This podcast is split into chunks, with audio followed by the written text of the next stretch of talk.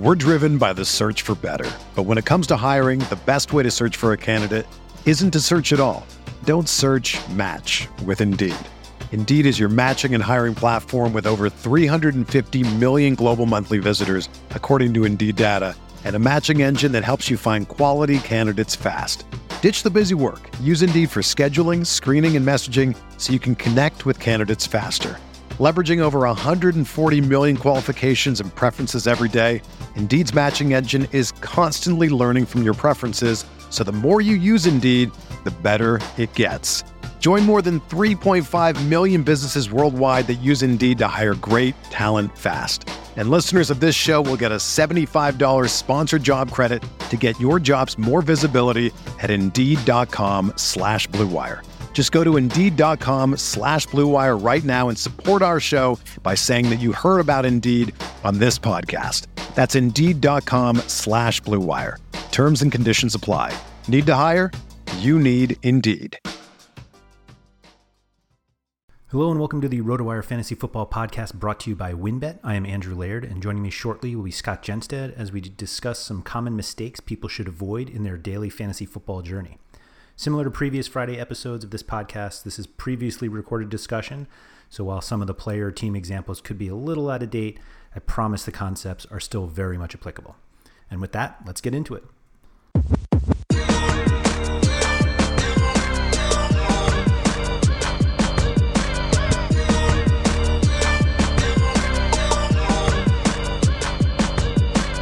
Everybody. Welcome to the RotoWire Fantasy Football Podcast, the Friday DFS edition. I am Scott Jenstad, joined today, as usual, by Andrew Laird. Uh, if you could please rate or review the podcast, we greatly appreciate that. If you enjoy listening to us, uh, hopefully all season long, as we break down DFS slates every Friday morning, uh, that would be fantastic. If you leave some a, a, a bunch of stars, a nice comment, uh, we would greatly appreciate that. Uh, Andrew, it's uh, almost season time. This is the last podcast. We're going to kind of wrap some stuff up, do some uh, talk about avoiding mistakes, making some goals for the season. But next week, week one, how are you?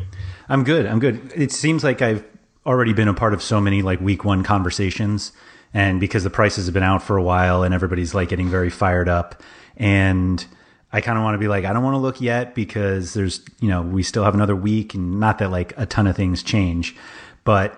Uh, it's also weird because people just like agonize over so many things this early and it's like don't get used to having this much time because yeah when true. you know week 2 through 17 in the playoffs like you you'll get a few days but now we're getting like weeks and it's just like it's almost too much time like people are it, it, we're overthinking so much and by the time you finally make your lineup like you could be back to where you were 3 weeks ago but all that time of like pouring it over like maybe that wasn't actually helpful yeah, I'm one who tends to not overplan. if anything, I procrastinate to uh, to a poor degree. But uh, I've got I've got some season long drafts going. I know you're not a big season long guy, but I've got uh, a couple NFFC drafts going. I had one last night, and I'm going up to the Stanford football game this weekend. So I've I've I've uh, I've done a good job of planning myself away from overthinking DFS week one, but uh, I'm ready for it to start. I'm looking forward to next week. I'm looking forward to breaking down the slate. I think it's going to be a fun time. And it's funny you talk about not much changing, uh, except for the fact that we have two top ten running backs that are still holding out.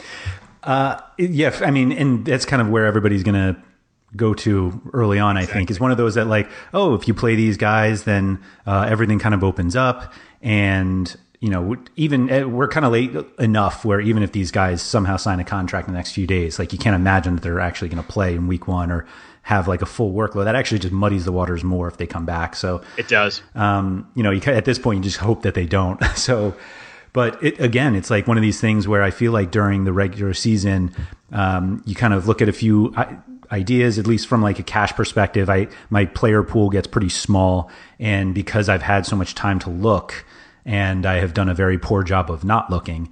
Um, it's like, oh my gosh, I could make like 50 cash lineups because we have these situations where the like pricing hasn't caught up because they release it so early. So week one should be should be interesting. Yeah, it's funny. We talk about the benefits of DFS, but I tell you what, you know, the Melvin Gordon, Zeke Elliott, Tony Pollard, Austin Ekeler, Justin Jackson decisions in season long are just agonizing. Like trying to oh, figure out yeah. where to slot those guys is so miserable. But in DFS, it's so nice. Like we just figure out by next Thursday, next Friday, what it looks like, and, and we figured out from there. It's just uh, it's a nice advantage. It's it, it's uh, it's a it's a negative in season long right now. Just dealing with these holdouts. Last year, Le'Veon Bell like literally ruined seasons, and ended teams. So you know if you want to talk about the benefits of DFS, avoiding these holdout situations, having to deal with them, it's been not fun in season long even thinking about them. If I didn't have enough reasons to not play season long fantasy football already, I just but, I just I just talked you from zero to negative two teams. Yeah, yeah. It's just like I mean I get I get it, and it's funny because uh, you know there are enough people that I follow on Twitter who play season long fantasy football and are doing you know NFFC drafts and all these other you know a bunch of best balls. And people are like, oh, I started with like Zeke and Gordon, and and now they're like they're all in on having these guys play, and like they, obviously the the reward can be massive because they're you know they're falling in these drafts, but man, that's like dealing with injuries is bad enough, and now you're like, is this guy ever going to get paid? And if not, he's not going to play, and so. Um, yeah, I mean, sounds fun, man. Sounds really fun. I tell you what, you talk about Zeke dropping. He went fourth in my in my uh, NFFC oh, really? online draft okay. last night. So yeah, he actually didn't. Gordon definitely is, but I think people re- are reading into Zeke's situation more than Gordon, and uh, he's still going top four. It's uh, it's pretty wild. That's a big investment to make in a guy who you know hasn't seen a day of practice yet, and we don't know what's going to happen. Yeah, and I love the whole like, well, he's staying in football shape, and it's like oh. they're working out and like practicing with your team is very different. That's why they make guys practice with the team. I love. I always love that. Oh, he's on a flight from Cabo to Dallas, where you know he might be just like seeing someone or hanging out or doing some business. Like it just the fact that we're following, you know, where where what country Zeke is in right now is just so absurd. So I'm looking forward to the season starting, getting rid of some of this BS, and then getting in some real games. Yeah, if you think the BS is ending just because the regular season starts, you're in for rude awakening, Scott. Yeah, that's very uh, that's very true. but uh, Speaking of uh, speaking of before we get into his making goals, uh, speaking of uh, RotoWire, we've got. Do you know RotoWire has a college football podcast? That's right. Host Nick Whalen and John McKechnie will be posting episodes every Wednesday throughout the season with a focus on fantasy and betting. Just search for RotoWire College Football anywhere you happen to listen to podcasts. Uh, a great time to do so right now. This is week one of college football. There are a number of games tonight. Everybody plays on Saturday. Um, it's a, it's a big weekend for college football. There's a lot of big games. I'm heading up to the Stanford Northwestern game myself. So if you are a college football fan, if you bet on college football, you play DFS, which is now back on uh, DraftKings and FanDuel, or if uh, you play season long, a great podcast to listen to. Yeah, totally great. And I did know that that podcast was around. I think it's a rhetorical question, Andrew. Okay, just checking, just checking. Yeah, just uh, you know, if, if, for, as we go forward, I, I, don't think you need to answer that one. so let's talk about uh, as we're, talking, we're going into the season. I think you know this weekend is a good time as if you're uh, playing DFS, kind of make some goals, figure out what you want from this DFS season. We've talked about uh, you know everything in the DFS world over the last six weeks if we've done these podcasts. But you know, trying to figure out, uh, you know, what percentage of cash games versus GPP. What's your goal coming into the season? You know, and not like I want to make eight hundred dollars, and not an exact number goal or an ROI goal, but you know, what are your goals? What are you trying to do uh, with the season? Uh, how how do you address that kind of going into week one? Uh, I just want to survive. Um, no, I'm, I'm, only partially kidding there, but uh, I mean, I generally, like we've talked about previously, like I mostly stick to cash games in, in football. And uh, my expectation is I will be predominantly playing cash again this year. Uh, it's more trying to figure out how big the gap is between what I'm building for cash lineups and what I'm building for GPPs, and kind of I I, I would like to see my um, GPP entries grow as the season goes on, or yep. it's just one of these things that like I just don't. Um, not that I have like NFL cash games like figured out. Um, it's not it's not that easy, but I find at least I'm a lot more comfortable in cash games, and so I think moving on to to GPPs just makes more sense because you know it's just kind of another step in in, uh, in DFS football. Although I say that, and I think I'm actually more looking forward to trying to figure out showdown GPPs as opposed to okay. the classic GPPs uh, because just the way that you need to analyze one game and how to make a unique lineup and figuring out which correlations make the most sense for that one specific game, I think is a challenge that's a little greater than, I mean, obviously winning a million dollars for the, uh, for a classic Sunday is, uh, is a big challenge, but I don't know. I you feel know, like there's a there's a there's a million dollar showdown winner is. week one. Yeah, for for uh yeah for the first showdown. Yeah, the Thursday that is night game. Crazy. Um, the why are the Packers and Bears starting the season? I think it's the hundredth anniversary, kind of. They're the classic two oh, teams thing. Okay. I, I think that's what because usually it's a Super Bowl winner. you're right, exactly, exactly. And the Packers and Bears didn't win the Super Bowl, as far as I remember. They did not. Uh, I think it's a hundredth anniversary, kind of you know uh, going back with the NFC North and uh, you know kind of the old uh, George Halas, Vince Lombardi stuff. I think they were okay. going with that. With I suppose that, that makes sense. Guess. Yeah, I mean, long-standing sports leagues. Not that like hundred years is an eternity, but uh, that makes sense. That makes sense. Yeah. Before we continue, a quick message from one of our sponsors. If there's one thing we appreciate here at RotoWire, it's making good decisions, and even more so, making the right decisions. Listen up, folks. I have an incredible offer for you with RotoWire's newest partner, WynnBET, the premier digital casino and sportsbook app. WynnBET is now the exclusive sponsor for RotoWire's fantasy podcasts. WynnBET brings you all the latest action with a user-friendly interface, moneyline bets, boosted parlays, over-unders, round robins, live betting, and so much more at your fingertips. Want a break from sports betting? Head into WynnBET's digital casino and take a spin on roulette, double down in blackjack, slam the slots, or try your hand at Baccarat. WynnBET is currently available in six states Colorado, Indiana, Michigan, New Jersey, Tennessee, and Virginia, while rapidly expanding. At WynnBET, the possibilities are limitless. WynnBET is currently offering all RotoWire listeners a risk free bet up to $500 on your first wager.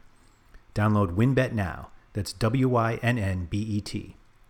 WynnBET, the exclusive partner for RotoWire's fantasy podcasts.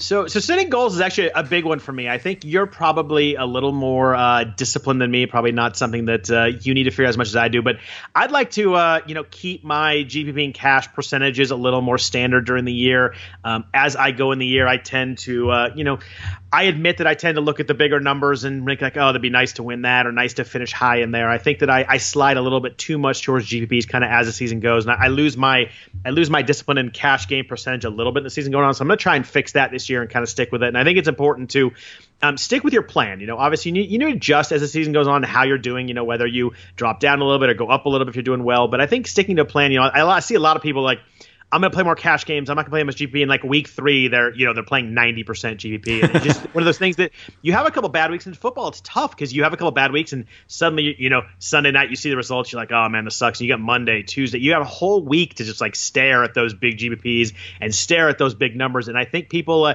it's easy to get away from your plan mid-season because you get you're excited for games. It's easy to talk about your plan preseason and you know you're trying to figure out stuff to talk about and trying trying to plan. But I think it's in the season it's really hard to stick with that. And I'm gonna try and myself uh, for sure, and I think everybody else should. You, you stick with your plan at least through the first four weeks of the season, and then maybe readdress. You know, you get to 25% way in the season, then maybe uh, you know sit down with your results and, and, figure out maybe a new plan or a way to go. But um, stick with that plan the first four weeks, and then and then reassess after that. I think is, is a pretty key thing for everybody, but definitely something that I'm going to try and do this year. I think one of the toughest things about consecutive losing cash weeks, like if you're trying to just grind out cash games and you're losing and that doesn't even necessarily mean that like you're getting uh, off the cliff is a term that we've has become popular. Um, like you're, you, where you basically win nothing. The the benefit about uh, for head to heads is that usually you end up with some people who are worse than you, um, but so you're not going a total loss. But one of the toughest things about um, losing a few weeks in a row in cash games is that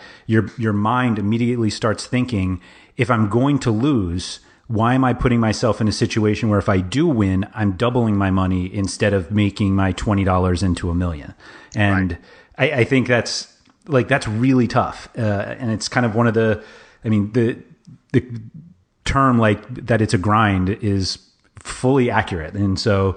Um, there there's going to be a time where you hit on this losing streak and even if you're somebody who who predominantly plays GPPs or really has no interest in cash games. Like I totally understand doing that.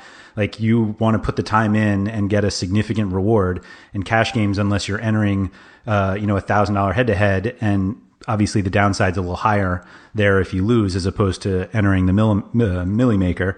Um, but there, the, the idea in GPPs is generally like you're, you're going to lose more often than you win, uh, just because you, you, it takes a much higher score to cash. Uh, particularly in NFL, to like win a GPP, the lineup has to be nearly perfect.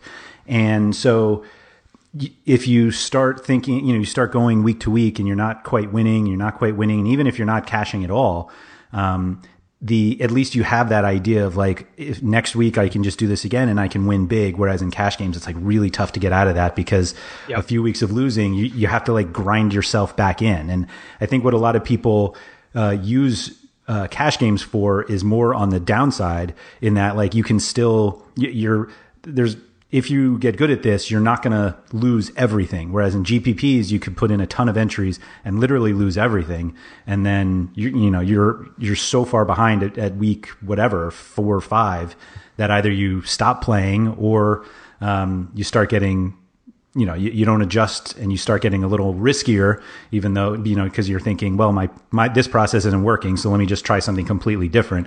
And then you just start putting yourself in significantly negative ev situations and then now it's not fun you're not winning any money and you're done playing yeah, I think that's a good point about changing your process. You know, I think that's important to make sure you look at your process and make sure it's right. But if you if you do like your process, if you feel good about what you're picking, you know, like you said, don't uh, don't shift off that. It's always it's always important to improve your process, but changing your process, just change your process, it tends to get you in a lot of trouble.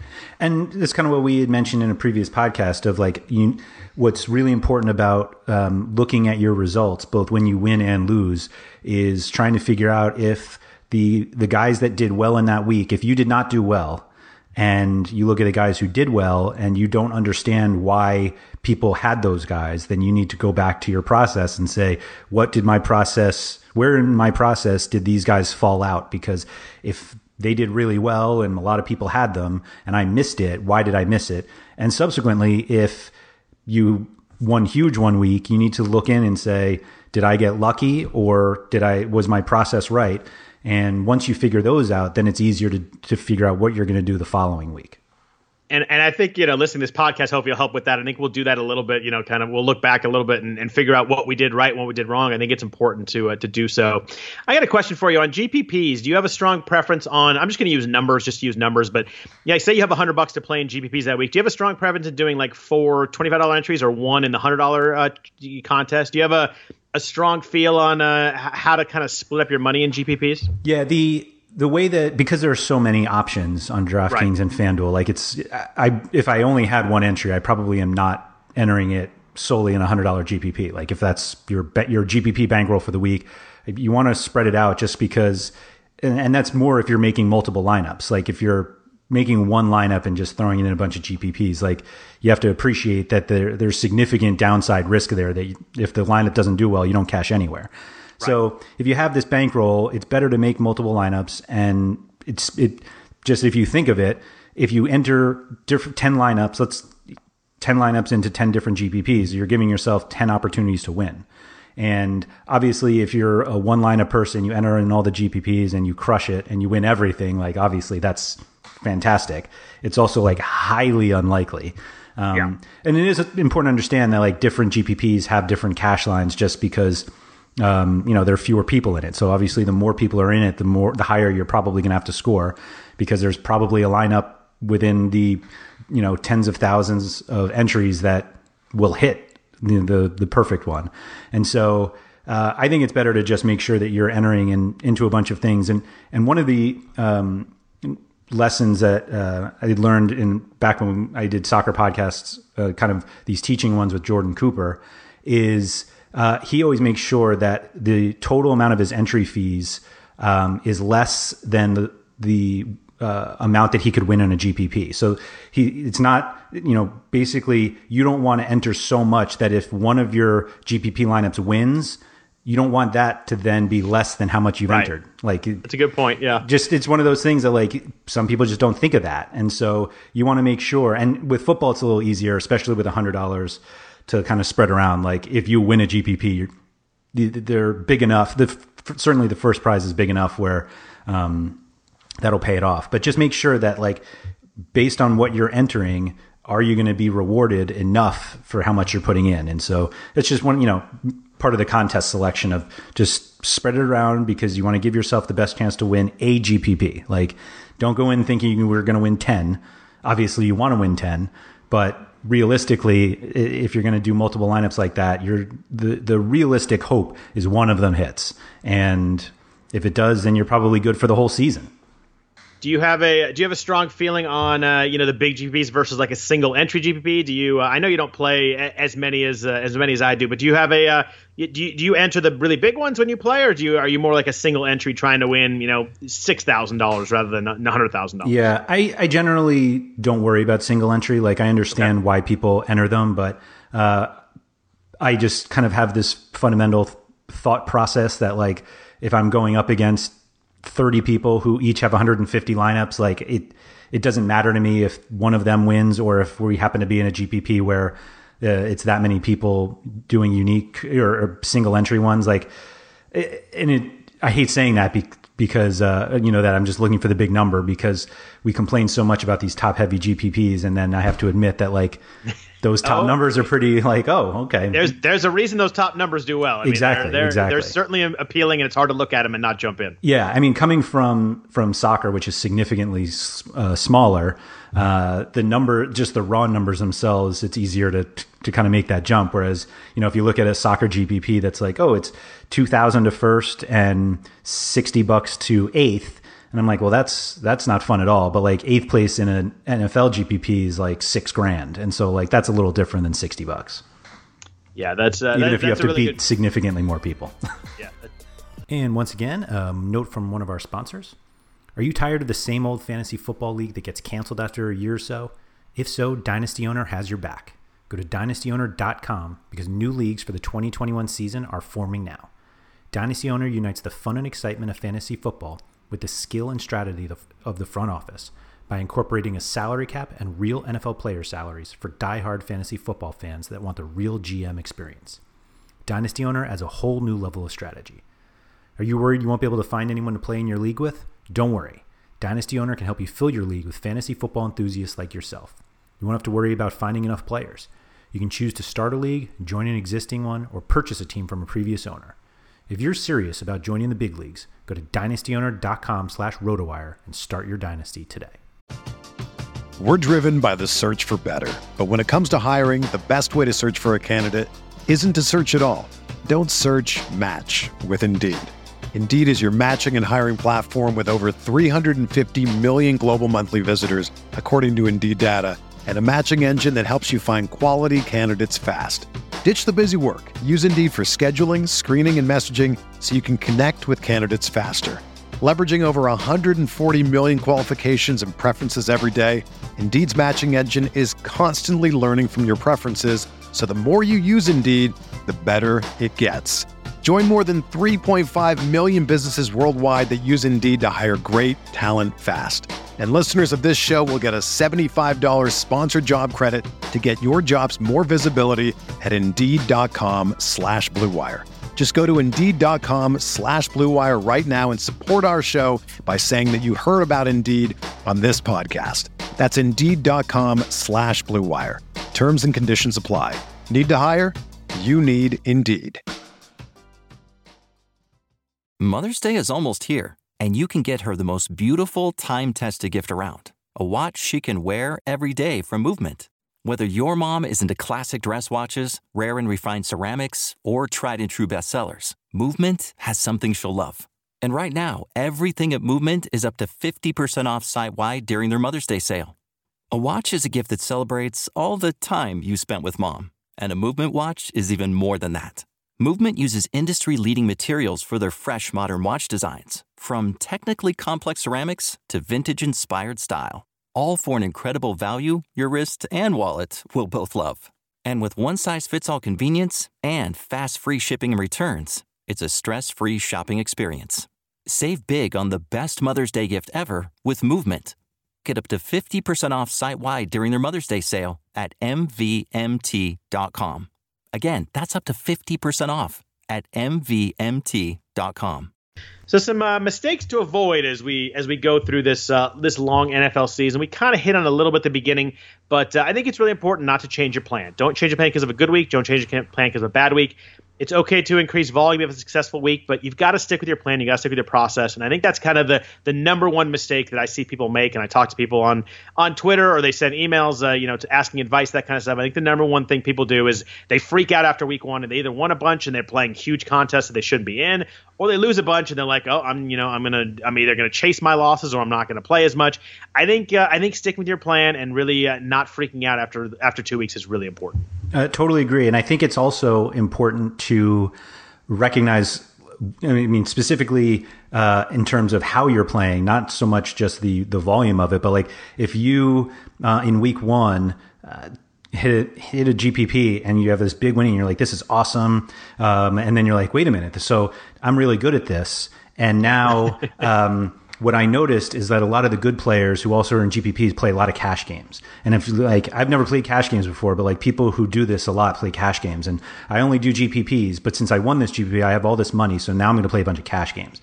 And um, people who play cash games love that because if you have no idea what you're doing and now you're coming in with a bunch of money for cash games, like everybody's celebrating because you or everybody who usually plays because it, it's easy money for people because if you're somebody who's like, oh, I know these low end guys, and you're I'm really good at this clearly because I just won hundred thousand um, dollars, and now I have to make this cash lineup, and you're, you're just going to get destroyed. And so, like, I think if you're somebody who wants to focus on GPPs and you hit one big early in the season, um, keep playing them. Like they're if that's what you do and that's what you're after, uh, just because you won one doesn't mean you can't win another. It's unlikely, but you there are certainly people who do it. And so I think it's not only in terms of just your bankroll, but like in terms of your contest selection that it's it's better to stay disciplined because um, while it's a little tougher if you know if you're somebody who plays hundred dollars a week and you hit for a hundred thousand, obviously your your bankroll can go up if you want it to, but um, there's no reason to just go crazy just because you have all this extra money. Yeah, and I think on the flip side, it's important not to chase losses, and, and, this has become a thing in DFS now. I used to call this the Hawaii problem uh, back in the day when I when I used to uh, you know bet some college football here and there. Uh, you know, allegedly, uh, if you had a bad day, you always had that Hawaii game on the on the on the Pacific, on the West Coast. Like that game started at like nine o'clock at night. Yeah. So you've got all these games. You're, you're, you know you're really studying games and figuring out, but then all of a sudden you're you know you're down a certain amount. You're like, oh, there's one game left. Let me bet it just because it's there, and it just it, it just it has it happens uh, so often. I have a lot of friends who used to do that. You always now it's now in the NFL you've got the Sunday game, but in in DFS you have that showdown contest on Sundays or on Mondays. It used to be like if you had a bad DFS week, you're like, you know what, this sucks, and I got to figure it out all week. But you had those like three or four days to kind of cool down and, and get back to your process. Now, if you have a bad Sunday, you're like, oh, crap, I can bet a whole bunch, I can uh, play a whole bunch of showdown teams on Sunday night or even Monday night. I think it's really important not to chase your losses and get caught into that. And now it's a thing you can do in DFS, and that, that's kind of scary. uh, yeah, they, they give you plenty of opportunities to make up for your losses. Um, although theoretically it gives you some more volume if you just won and you want to keep winning. I think that's the idea at least. But um, I think one of the big things with that is uh, a lot of people will be like, "Oh, I lost today, and I know there's a game tonight, so I'll just throw in a lineup." And like, of course, th- you're there's no research process to it. There, you're just getting lazy. Uh, it, it's theoretically easier because you don't have as many spots to fill in, in, terms of the roster. It's one game, so you have fewer players you have to worry about. But like, there's a significant um, research process that goes into a Showdown. Like it's easy. It's I say this about DFS a lot of times. Like it's easy to play and it's really hard to win. And I think yep. one of the things that people are like, "Oh, DFS is so easy to play," and it's like it is really easy to play. Like you can build a lineup in seconds, but like oh, yeah. winning is really tough. And so. Um, if you're putting yourself in a situation where you're like, I'm going to play this showdown slate because it's really easy to play, um, you have to realize that there are people, like there are people who only play showdowns. Like yep. they, they have no interest in a Sunday 12 game slate. All they want to do is play showdown and that they've been, you know, the work that you do for your classic lineups, they've been doing for their showdown lineups. And there's, I mean, there is a lot to like to building good GPP. I mean, even cash, but like specifically GPP lineups for showdowns because there's more than just like, I need low owned guys. Like you need, you need a unique lineup so that if you do win, uh, you win everything. Like there's what you the last thing you want is to win 100,000 GPP and split it with 50,000 people. Uh, that's right. an obviously an extreme example. But um, hey, that's, a, that's a two dollar win right there. I, I took math. so there's you know there's just a lot that goes into it, and if you're like rushing this because like you just got slaughtered on this regular classic slate, you know I'm gonna I have an hour until kickoff. Let me just try to make it up here. Like realize that there's work that goes into these showdown uh, lineups that or that you should be putting in and just like trying to make up for Sunday for earlier Sunday by slapping something together is not going to work.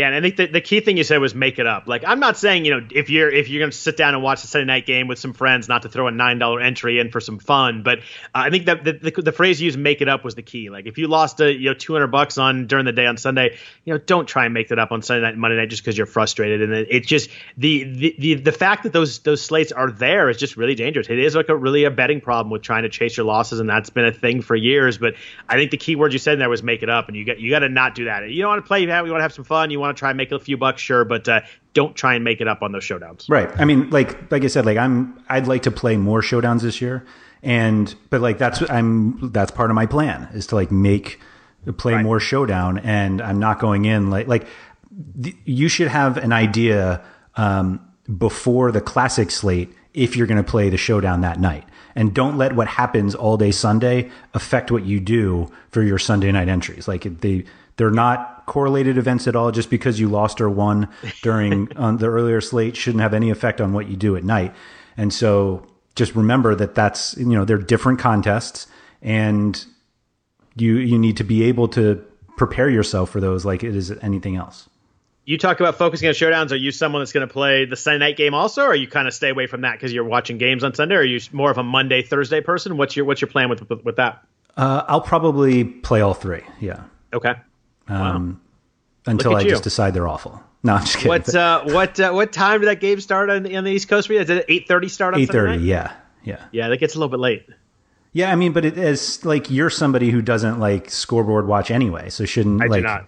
So the idea of like, oh, I'm going to put this lineup in and I'll watch like the first quarter and then I'll go to sleep. Like, isn't that the same thing?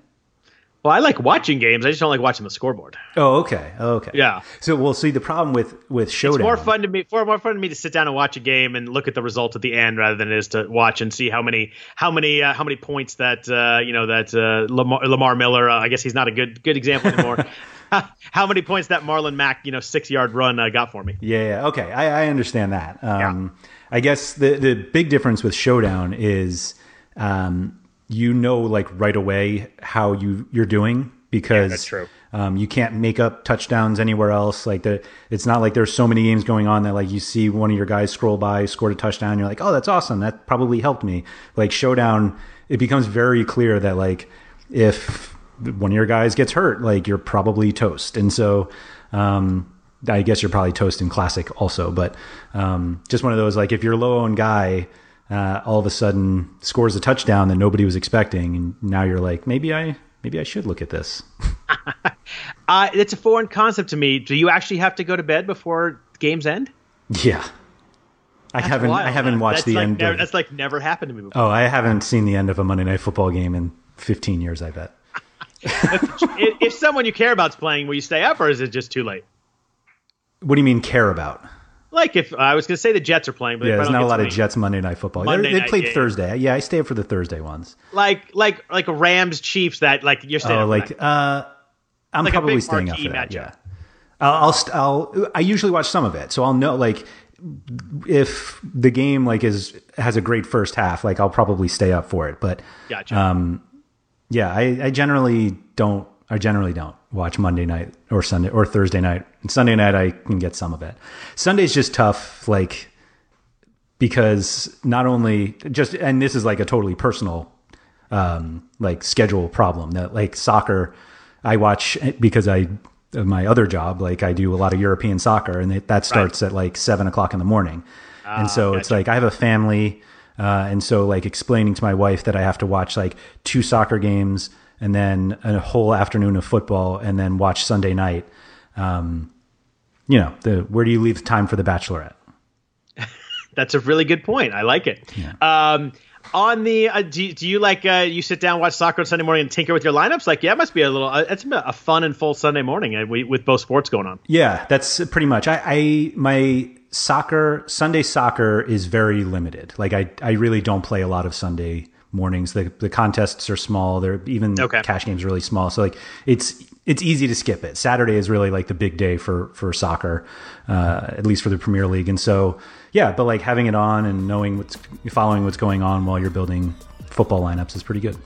So back to uh, back to mistakes to avoid. Uh, you mentioned uh, you want to talk about uh, not creating correlations that don't exist. Uh, what what exactly do you mean by that? Yeah, so uh, this popped into my head. Not popped into my head, but it was like when I while I was listening to uh, a podcast. I think it was last week with uh, Chris Liss and Jeff Erickson talking about their processes for Survivor and and doing uh, picking against the spread every week, where Jeff made this point of like you don't want to make uh, correlations between games because they're completely independent events. So, like, if you are picking every game against the spread and you're like, oh man, I picked every away team, and you're like, that doesn't matter. Like, each event is its own situation, and like, what happens in one game really does not affect what happens in another. I mean, you if you're parlaying them, then like again, what they're they're totally separate events, and so what you want to do that or you, you want to stay away from making these correlations in your head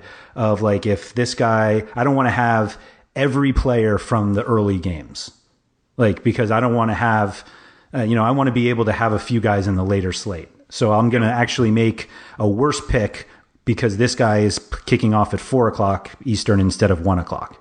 And it's like that makes no sense. Like i know i know so many people that do that too. And and and there and there will be people be like, well, there you know, there's late swap, and you want to be able to leave yourself um, some options, and it's like that is true. But if you're actually going in making worse picks because it gives you some flexibility later on. Uh, the pro- the reason why you need that flexibility later on is because you're falling behind everybody who didn't care that they had everybody in the early games, and now they you know they got their scores, and now you're working to catch up, even though you sh- could have had those guys. Like I realize that there is a strategy late swap. We did a whole podcast about it.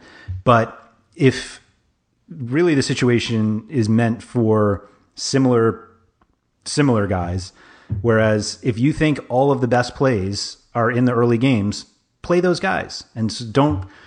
So, it's actually kind of an anti-correlation. You're you're making the correlation that like I need all I need to spread it out, but just don't worry about game time. Yeah, I think that's a good point. A lot of people, I always hear like, "Oh, I have to have the late afternoon hammer to to really catch up in lineups." And yeah, late game that's great. So great.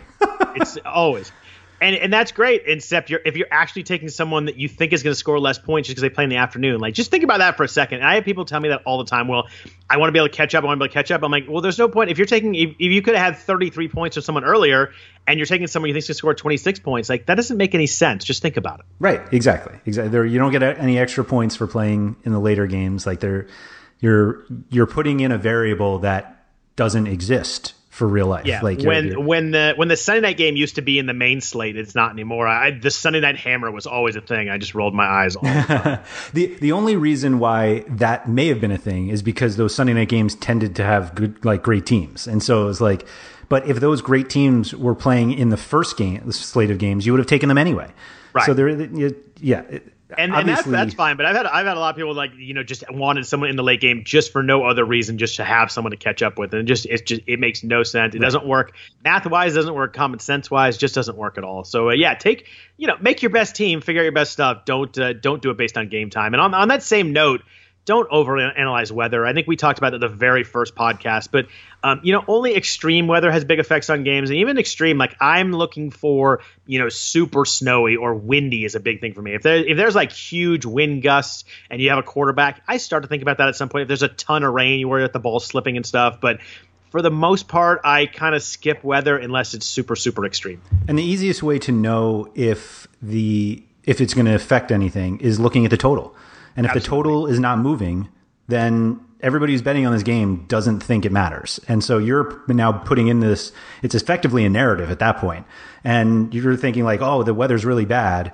And, and nobody thinks that the total is moving. I mean, maybe it was already low so that, you know, because they thought the weather was going to be bad, but like, just looking at just look at the total versus every other game. I mean, it's kind of the process that you're using already, and you're saying like if this game has the highest total and now it's still the highest total, like that's the problem. That there, there's your answer. I mean, obviously, if it's going down and now it's the fourth biggest total, now you're like, okay, maybe, but that's like built into the total. Uh, don't like, don't say like, oh, it's falling and there's weather. Like, no, that's that's why the total is falling.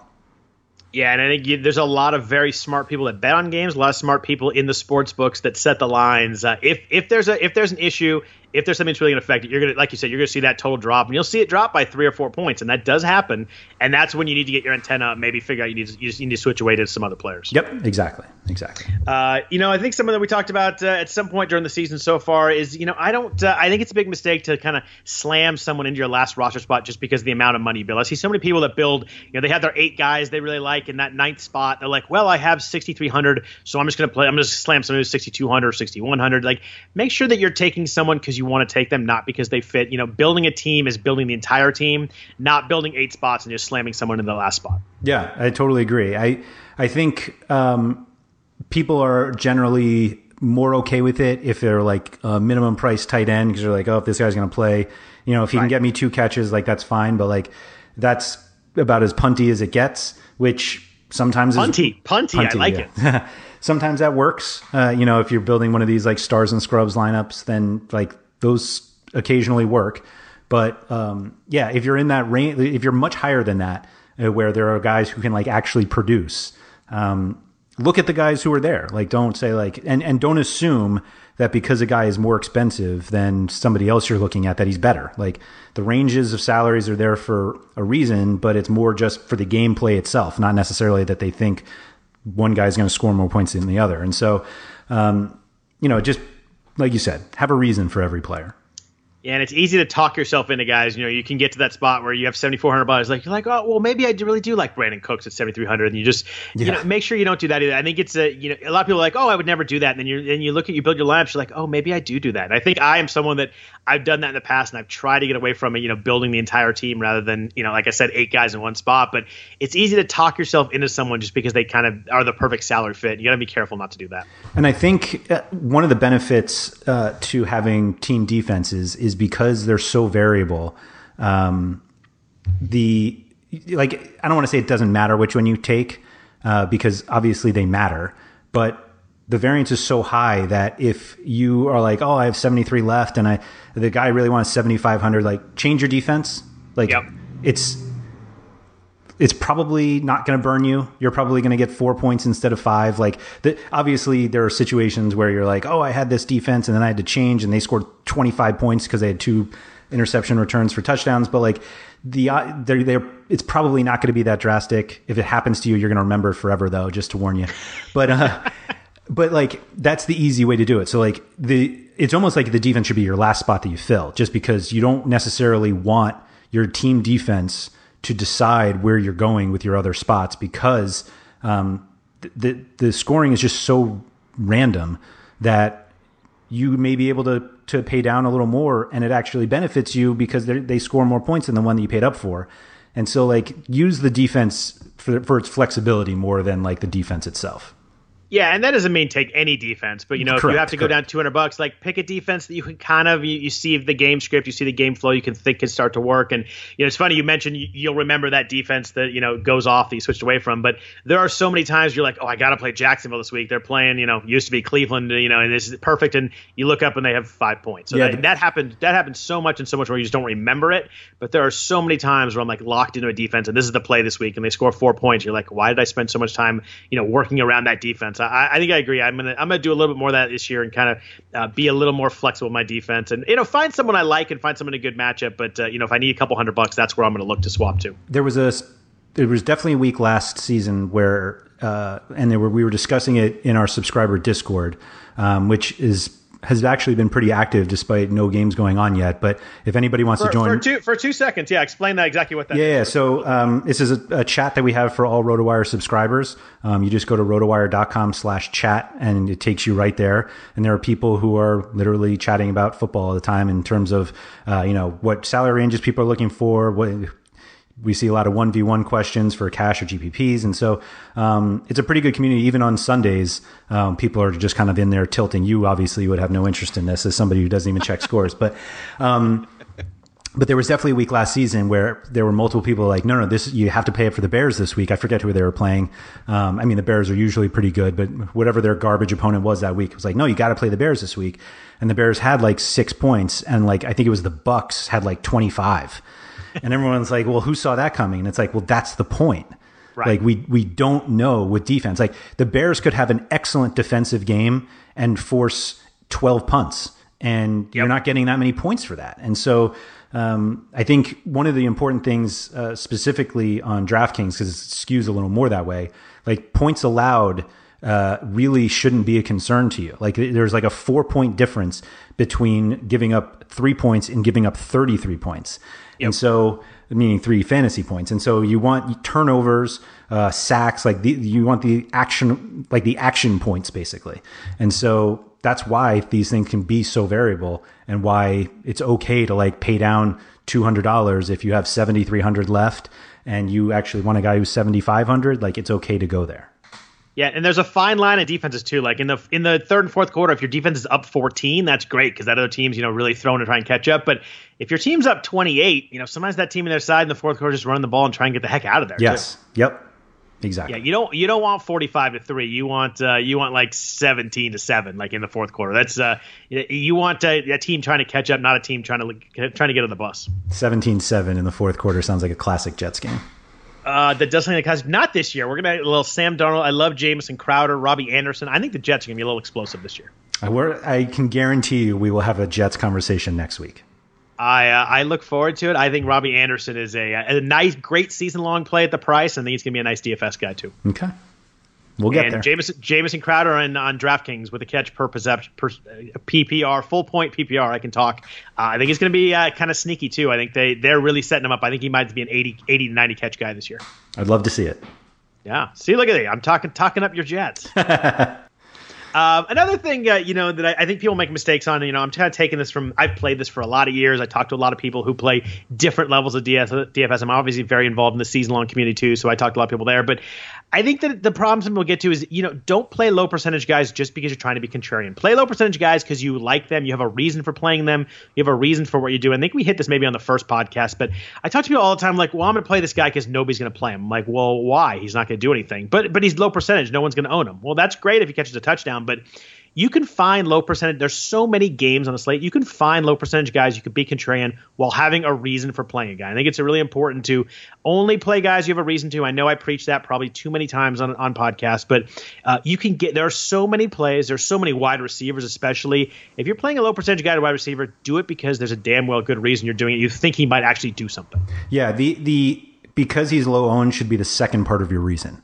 Like yes, you should say like I'm playing this guy because I think you know he's been getting more targets in game. You know the air yards look good, and he's coaches talking him up. They moved him the first line or the uh, top line for uh, in practice, and I think he's going to be low owned. And like that's that's where you go with the low owned. Like obviously for GPPs you want low owned guys, but there are a lot of guys who are low owned because they are awful, and you you don't want to be these people who exactly. are rostering them because like should this guy is so cheap um, and nobody has him. And it's like, well, he's that cheap because he is terrible, and nobody has him because he's right. terrible. Except now you have him, and now your lineup is terrible. And you, you always get after week one or week two, you're like, oh my god, this guy won the millionaire with a 0.4 percent player. I promise you, that person took that person for a reason, and if they didn't, they just got really lucky, and that happens too. But for the most part, good players, you see the low percentage plays, they took them because there's a reason. They saw something there that, that, that made them switch that player. Mm-hmm. Exactly. Exactly. By the way, moving to the top line in practice sound like the most soccer thing you've ever said. Which is funny. It's more like a hockey term. I, it did, I, was like, was I started hockey, fumbling it. Too, I, yeah, I've been doing a little hockey stuff recently, so my, my head's all we, over we the call, place. We call that first string in the United States. they definitely don't even call it top line in soccer. I don't know where that phrase came from. It felt uh, felt felt very soccerish. I just did thought it? that no, maybe yeah. it was. Yeah. So, what do your fraternity brother Steve, Katie from work, and your grandma all have in common? They're all waiting for that invite to your fantasy football league. There's no better way to hang out, no easier way to smack talk, and no more customizable platform to host your fantasy leagues this year than Sleeper. Whether you have a redraft league or a dynasty league that's been around for 10 years, Sleeper has everything you need in one app. Incredible commissioner tools and customizations, built in messaging, support for snake drafts, auction drafts, and best ball leagues, blazing fast news, stats, and scores, all in a beautifully designed mobile app and website that makes every other app feel like a horse and buggy. Sleeper is the fastest growing fantasy sports platform for a reason, and all the cool commissioners are switching to Sleeper and not looking back. Don't just take my word for it. Download Sleeper on iOS or Android and see for yourself. You have nothing to lose. It's free. So, Andrew, uh, RotoWire has a lineup optimizer. A lot of sites have lineup optimizers. Um, I'm going to let you talk first on this one because I think you're a little better with this. You work with the one in RotoWire. You know how it works a little better. I tend to uh, be a build my own lineup person. I'm kind of old school and I'm old and I'm, uh, I'm a little stubborn at times. Um, I don't have a ton of experience using them. I have used them. I've used them for basketball, I use them for baseball a bunch. Um, it kind of gives you a, a, little bit of a good start on lineups. But t- talk to me how you uh, how you use the lineup optimizer, especially the one on RotoWire, which is you know very valuable. Are you using pen and paper? Uh, I do use a lot of pen and paper. Oh, it's really old school. It really is. I told you, I'm. Uh, I, I, like to. Uh, stubborn is uh, stubborn is a uh, something that you would use to describe me. Uh, my wife would agree. I had to fill out a form for my kids' school yesterday, and my hand hurt because I had to write like five words. Um, so yeah, so there. So you're just trying. You're just trying to point out how much young you are. That's fine. I understood. Am I even point younger? yes, you are. Oh, okay. I think so. Okay. Um, so there are definitely ways to use an optimizer the way it was meant to be used, and there's a way to lazily use it um, and get poor results. Um, and so the latter part of that is going to an optimizer, whether it's the RotoWire one or somewhere else, and there's usually a giant button that says like generate the optimal lineup. And right. basically, what that does is it takes that site's uh, projections for the games, looks at their salaries and gives you essentially the most amount of points that you can score within the salary structure. And uh, one of the important things to understand is that um, projections, uh, pretty much anywhere, are generally just 50th percentile projections. They, they don't account for if a guy has his ceiling game or what his floor is. I mean, it gives you kind of like if you do this 100 times, like this is the most likely thing that will happen. And yep. while that's, that's fine, a, that's a really that's a really good point, by the way. Yeah, um, yeah. And so while that could be fine for what you're looking for, you have to understand that if that if the our optimizer says this running back is going to score 24 points and this other one is going to score 23 and a half and they have the same salary, it's never going to give you the guy who scores 23 and a half because right. it's fundamentally built to give you the guys who are who provide the most value for their salary. And you have to realize that the odds that the, the, the chances of these two guys being similar, uh, or obviously the projections think they're going to be similar, but there's probably just as much of a chance of the 23 and a half guy outscoring the 24 than vice versa. And so right. when you use the optimizer, you're pretty much just throwing out a bunch of guys who are within a certain number of points to the guys that end up in the optimizer because um, it's in the they, should be in the range, but you're now ignoring them and playing this lineup that may not cash at that point. And so the the way I use the optimizer, um, and it generally helps more to give you an idea if you're making multiple lineups, but what you effectively want to do, and I know it sounds weird, is you want to throw out everybody. Like you, there are certain games where you, you're like, I probably don't want any uh, exposure to this game, and so within these optimizers, you within our optimizer, like you can just exclude a game. So if you're building, if you're trying to hone in on a cash lineup, and you're looking at the Ravens uh, Dolphins, although Ravens probably bad. If you're looking at Jets Bills, that has a total of 39 and a half, and you're like, I don't want anybody from this game. Like you can exclude them, and now they're it's never going to give you Le'Veon Bell, never going to give you Sam Darnold, and you're going to regret that because they're going to kill the Bills. Um, but anyway, so I love it. W- what you want to do is use the optimizer to basically um, reduce the player pool to the guys that you actually want to consider. And once you do that, um, you're going to realize that this giant pool of players, which I mean, 12 games is a lot of players that you have to get through. But using the optimizer will make you realize that there are there are a lot of guys that you just don't want. So like take out all the guys from the Dolphins and like the even if you um even if you're thinking like uh you know Dolphins are at home, but like you, you you're not going to play any Dolphins in the cash lineup. Like it's I get it, but like you, it really makes you look at each player and really each game and just say like, do I want any exposure to this game? And if the answer is no, then you're you're reducing your player pool. And effectively, once you do this over and over again, Um, now you start getting into the well, do I want these two guys or these two guys instead of like, do I want these eight guys versus these eight guys? And so the way that you can use the optimizer, like, don't even worry about the the fantasy points that are projected to start. Like, what you want to do is reduce your player pool, and then once you get that, then you can start looking at where you know if you want to use the projections, that's fine. But you can see like all right this guy's projected for 20 and a half and this one's for 21 and you just have to recognize that that's they're basically the same. Like keep them the same. And you can adjust the fantasy point projections like manually in the in the optimizer. So you could put in the same projection for you know let's say you go in you I want I don't know if I want Dak Prescott or Carson Wentz or Russell Wilson. And so like you can just go in and say project all of these guys for the same, and then you can go in and run the optimizer, and it'll give you a lineup of if it could be any of these quarterbacks, here are the running backs and wide receivers that fit with these guys, and that's how you sort of start using the optimizer to help you build a lineup that you like, as opposed to the kind of one click and just hoping that the guy who was projected for 24 does actually outscore the guy that is there for 23 and a half. I'd like to bottle up that four minutes and sell it. that was we do really sell good. it. It's on rotowire.com slash daily that was really uh, that was really good. We do have a video on the optimizer page that can walk you through it, but I, I think generally uh, optimizers and it's probably just a, a, poor term. Like they're really like lineup builders. Yeah. But the way you want to use it is to help you build your lineup. You don't you shouldn't be using these things to like get a lineup. That it's not that's not really the point of them.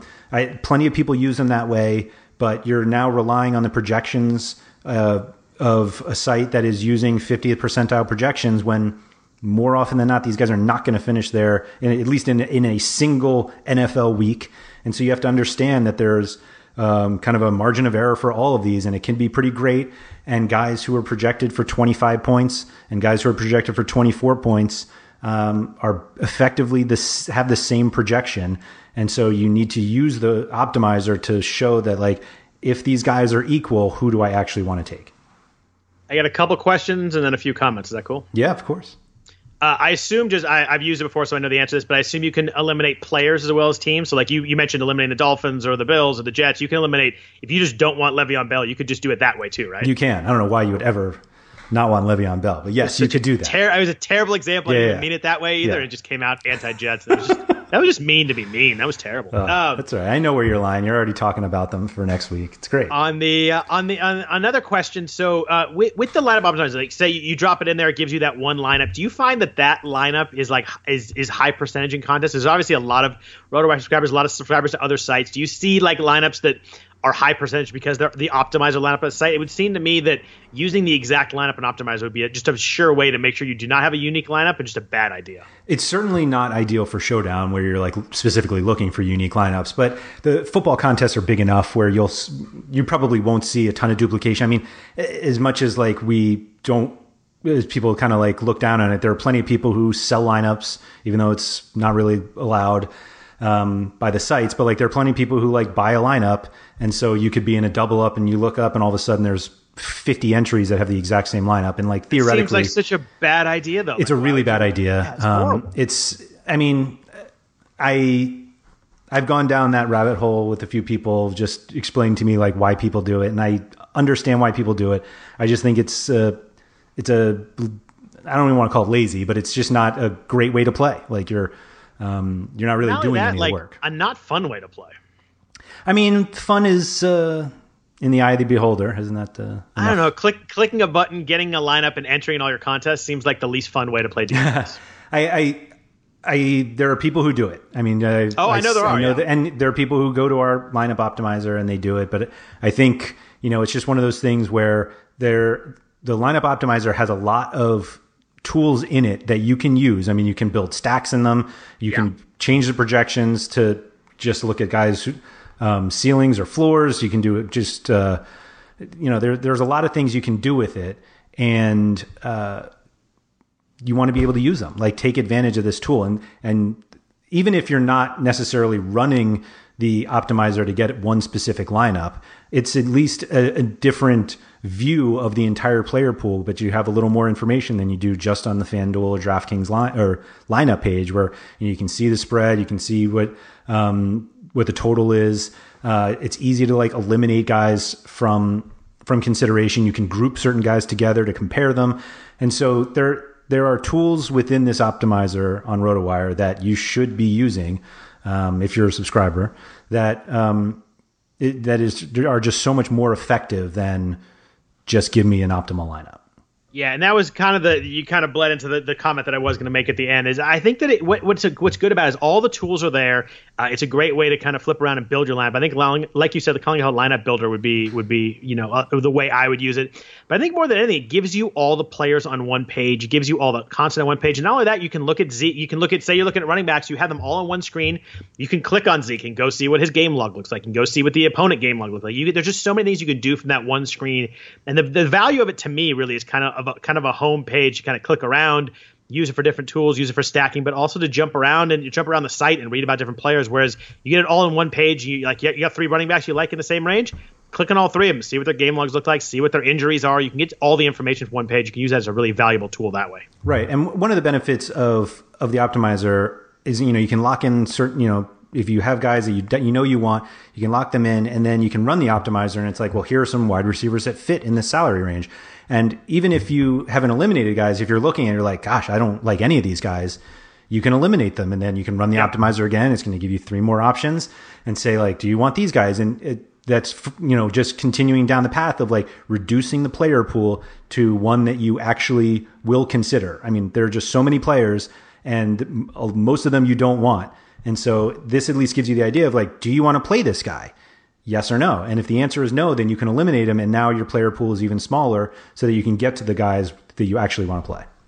Yeah, it, it's amazing how many great tools there are. I mean, just in the last like five or six years, so much stuff has, has come out that really makes this uh, makes this a lot more fun. It makes it uh, makes it easier in some way, makes it tougher in some ways. But I think the key, and more than anything, is with the optimizer is you know you want to do your homework too. You know, don't let the optimizer do it for you. You want to pick your lineup. Let use the optimizer to to help build your lineup, to help give you some information, to help give you some keys, and you know, like you said, guys, you want to eliminate. But I think you know you doing your homework and using the using the tools as a combo is the way that you're really going to do well. You know, don't uh, you, don't let this uh, do all your homework for you. If you don't do it yourself, you're not going to get uh, out of it what you put in. Right. It's, I mean, this is this is just a tool to help you get to the answer. This is not going to just give you the answer.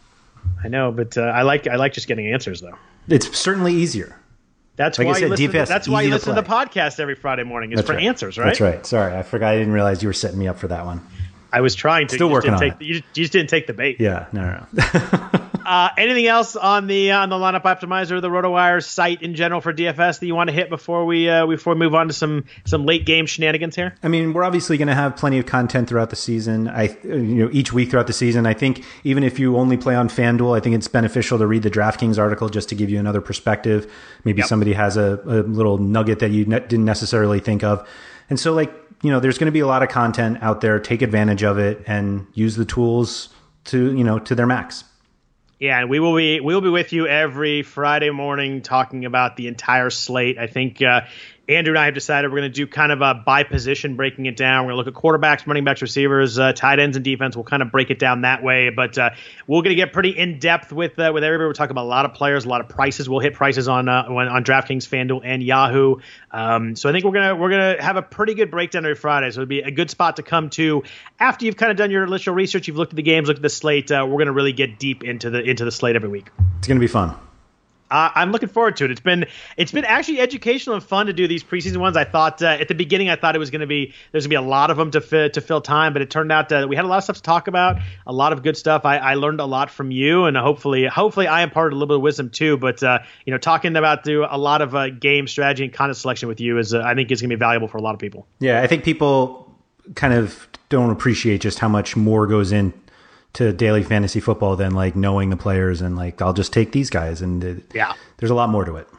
And there's a lot of people that are that are playing it uh, that intensely and that seriously that are using all the information too. Exactly. There's a lot of there's a lot of really good serious DFS players out there. Whenever I whenever I read DFS stuff or hear some stuff, I'm, I'm always impressed by how much time people put into you know just one slate. Totally agree. And that's all we have for this week's episode of the RotoWire Fantasy Football Podcast brought to you by WynnBET. We'll be back next week with some more great DFS discussions. This is the story of the one. As a maintenance engineer, he hears things differently. To the untrained ear, everything on his shop floor might sound fine, but he can hear gears grinding or a belt slipping. So he steps in to fix the problem at hand before it gets out of hand. And he knows Grainger's got the right product he needs to get the job done, which is music to his ears. Call, clickgrainger.com, or just stop by. Grainger, for the ones who get it done.